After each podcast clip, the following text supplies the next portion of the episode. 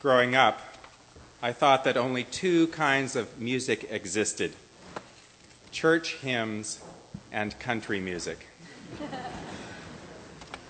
the radio was on at our house from shortly after breakfast until dinner time.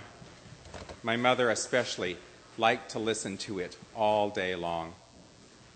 I remember it was a black transistor radio with a long antenna that sat on its own shelf in the kitchen. And it was perpetually tuned to KBOW, Butte, Montana. And it played nothing but country music. Dolly Parton, Marty Robbins, Hank Williams, Sr. and Jr., Loretta Lynn, Charley Pride, the Oak Ridge Boys, Tammy Wynette, Patsy Cline, Mel Tillis, Johnny Cash, and many, many more course, one of the greats in country music died just Friday. George Jones was 81 years old. I grew up with George Jones. Song after song poured out of this radio, filling our house with the twang of the popular country singers of the day. The music was interrupted only for the news from Paul Harvey and the livestock report. My parents listened intently to these. The only time we kids really had to be quiet was when the price of pork bellies and corn futures was being announced, and when Paul Harvey was giving his version of the news. of course, the church hymns we sang were sung at the little Protestant church that we attended every Sunday as a family. The love that church gave me complemented the love that I knew at home. As the Grand Old Opry filled our ears with music every Saturday night, we could imagine ourselves there. We could see in our minds the glittering outfits of the performers. We could imagine the crowd eager to see the newest stars and to hear some of their favorites too. I will fully admit to having wept the first time I visited the home of the Opry, the Ryman Auditorium in Nashville, Tennessee, in 2000. To be in that beautiful concert hall where so many of my musical idols had performed was a religious moment. And when Grandma and Grandpa got a television set, we could see all these stars on Hee Haw. Hee Haw on Sunday nights. If it could be helped, we never missed an episode of Hee Haw. Cousin Minnie Pearl was a favorite of mine. Half your aunt, half drag queen.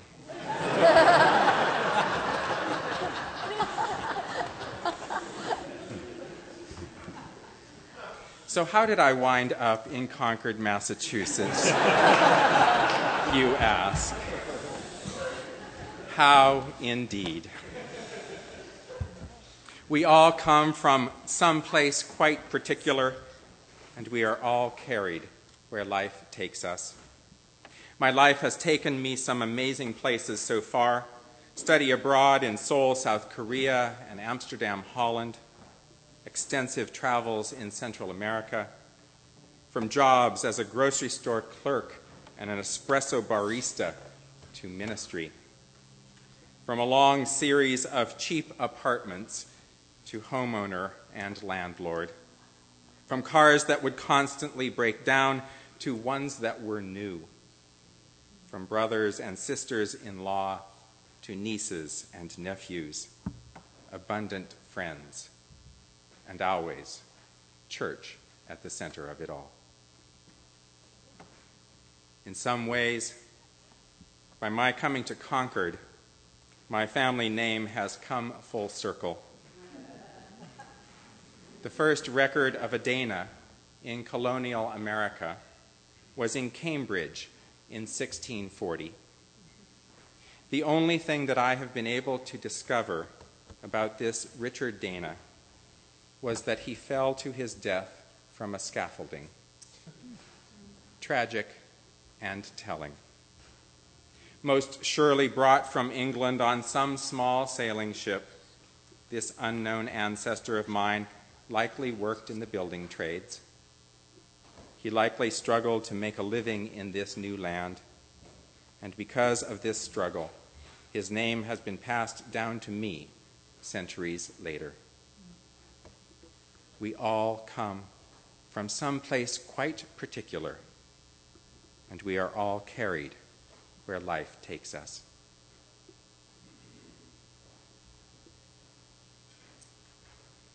As the terrible events unfolded from the Boston Marathon bombing, I found myself pondering what it really means to be in the right place at the right time, or conversely, in the wrong place at the wrong time.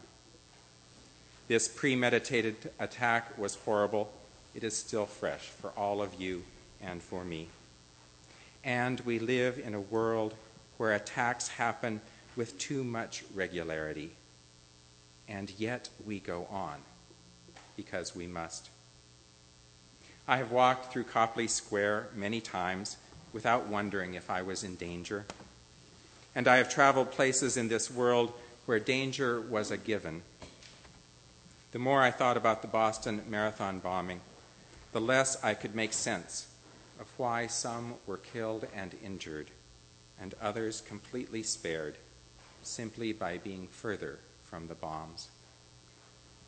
And as tragic as these events absolutely were, I am glad that we do not live in a world where fate determines whether we will be harmed or not.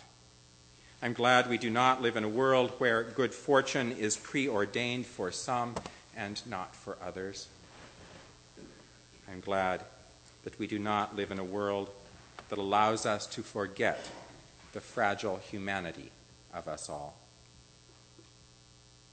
We all know far too well that there are systems of inequality and injustice in every country in the, on earth Part of what is so shocking to us about an attack like the one on April 15th is that it happened to us in Boston, in Copley Square, during the marathon. Bombs happen every day in less familiar places in this world. Violence happens frequently in some of Boston's neighborhoods. And this only brings my point home. It is our illusion that was shattered two weeks ago. Short of staying locked in our houses, none of us can be assured that we will be safe anywhere or any time. But we can be assured of is that turning a blind eye to the violence of our world will do us no good. Life may take us in and out of dangerous situations on a daily basis. It is what we do with that realization that makes all the difference. One of the images of God that most appeals to me is the idea of God as the connective tissue that joins me to you and all of us to everyone in the world. Connective tissue holds the human body together in any given place, this tissue might be part of the foot or the hand, the organs or the muscles. When looked at scientifically, the connective tissue only exists as part of something else, yet it is what provides a cohesiveness to the whole body. It's what holds the body together, and it's what allows the body to heal. In his book, Generation to Generation, Rabbi Edwin Friedman writes When a wound occurs, there are two kinds of tissue that must heal the connective tissue below the surface and the protective tissue of the skin. If the protective tissue heals too quickly, healing the connective tissue will not be sound, causing other problems to surface later, or worse, never to surface at all. If we think of God as the metaphoric connective tissue that holds us and heals us, then we will realize that Each of us was at the finish line when the bombs went off. Each of us was one of the medical responders who instinctively helped. Each of us was one of the shocked and bewildered wounded. Each of us, dare I say it, was connected to the terribly misguided young men who planted the bombs. As parts of the whole, we must all work together lest the body fail to heal. We must see our part in both the problem and the solution. And herein lies the rub. It is not enough to just avoid Copley Square or the Boston Marathon from now on. One of my professors in seminary was Buddhist earth activist Joanna Macy. In her book, World as Lover, World as Self, she tells a story of being among a group of people who were despairing the state of the world. I'm sure you've been in such a group from time to time. And one member of the group declared that the only thing to do was to take care of one's self. This woman stated emphatically the best thing to do is to take control of your own life. Leave the polluted air of the city, she said. Drink pure spring water. Eat produce that you have grown yourself, or know first hand is safe. She said with firmness, That's all we can do now, is take care of ourselves. Joanna Macy says that she listened to this woman attentively, knowing that her logic was impeccable. And then she remembered a higher truth. She writes Thanks to his teaching of the radical interdependence of all phenomena, the Buddha set compassion in a context that extends far beyond personal virtue. It affirms the basic nature of our existence. He taught that social institutions co arise with us.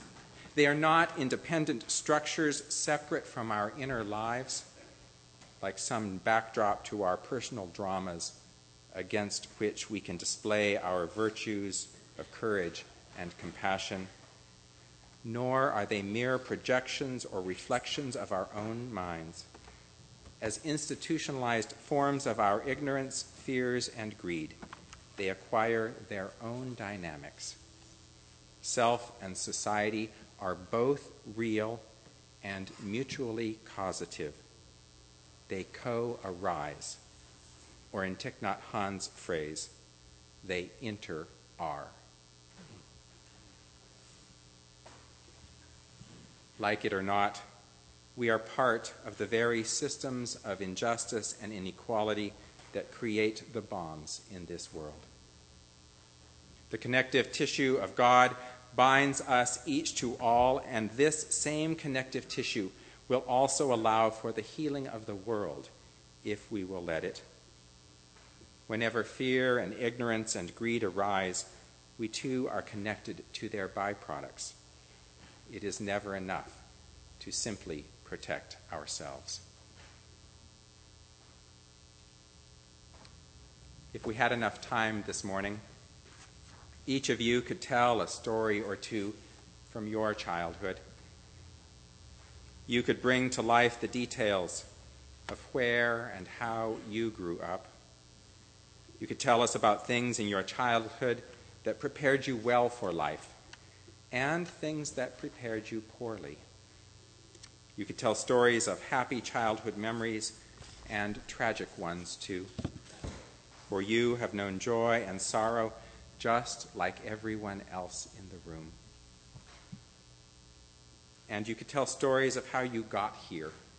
Here being Massachusetts, here being a Unitarian Universalist, here being First Parish in Concord. Your life began in a particular time and place. It has taken a particular path. And the particularities of what will happen next are quite unknown to you. All any of us has is this exact moment, right now. one of the people at my last church, whom I most admired, was an older woman who exudes life and good cheer. For the sake of this sermon, I will call her Carol. Carol is a fabric artist who turns cloth into wearable art. She has been involved for many years in helping refugee families get settled into the Harrisburg area. Carol has taught adult literacy classes. She has held leadership positions in the church. She and her husband hike and kayak. Carol is kind and generous and upbeat in all she does. So you can imagine my surprise a couple of years into my ministry when one of Carol's friends confided in me that she had not always been that way. Without a bit of malice in her voice, Carol's friend told me Carol wasn't always a very nice person, you know.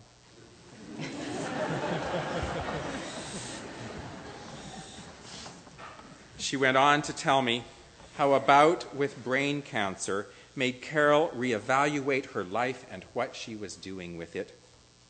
Carol survived a long and painful treatment of chemotherapy that left her with permanent balance problems affecting how she walks to this day.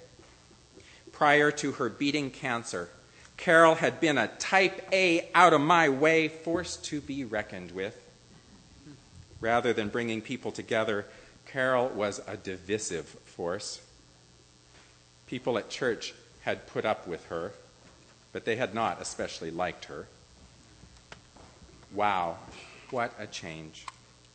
Without the revelation of her friend, I would never have known about Carol's extraordinary journey to becoming the kind, generous person that she is today.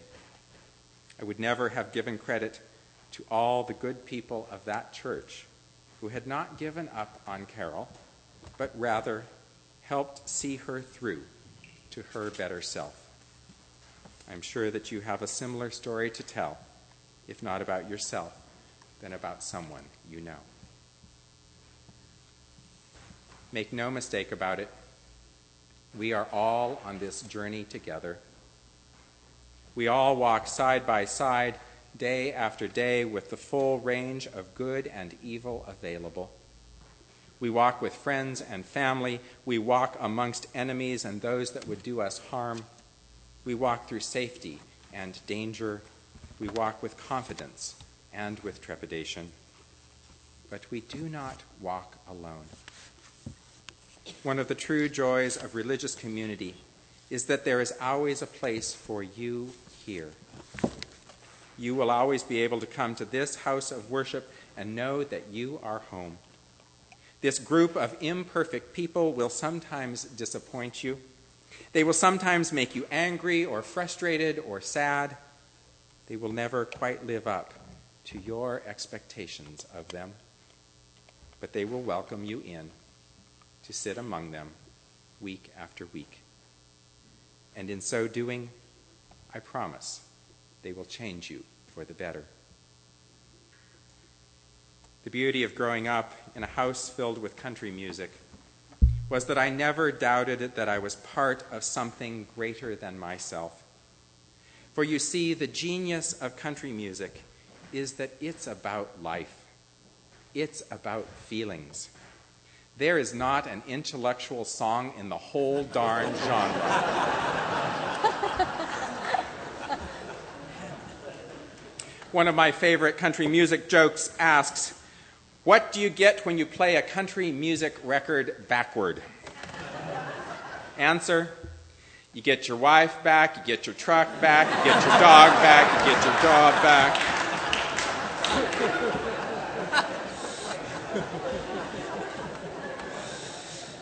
The joke is only funny because so much of country music deals with loss and change. It deals with betrayal, mistakes, and the generally unfair state of things. If your life is hard and has taken a sudden turn for the worse, chances are that there is a country music that speaks directly to your condition. and there is another country song that tells you how to get back on the right path. Like religious community, country music is both sympathetic and redemptive. It lets you wallow for a time in your misery, but it always tells you to get back up, dust yourself off, and start living again, too. Country music is about finding love and losing it. It's about celebrating each birth and grieving each death. Country music is about pain and heartache. It is about courage and resilience. And it is about faith and hope and the love that overcomes all hardship. And speaking of love, that is what I have come to Concord to do simply to love you as my people.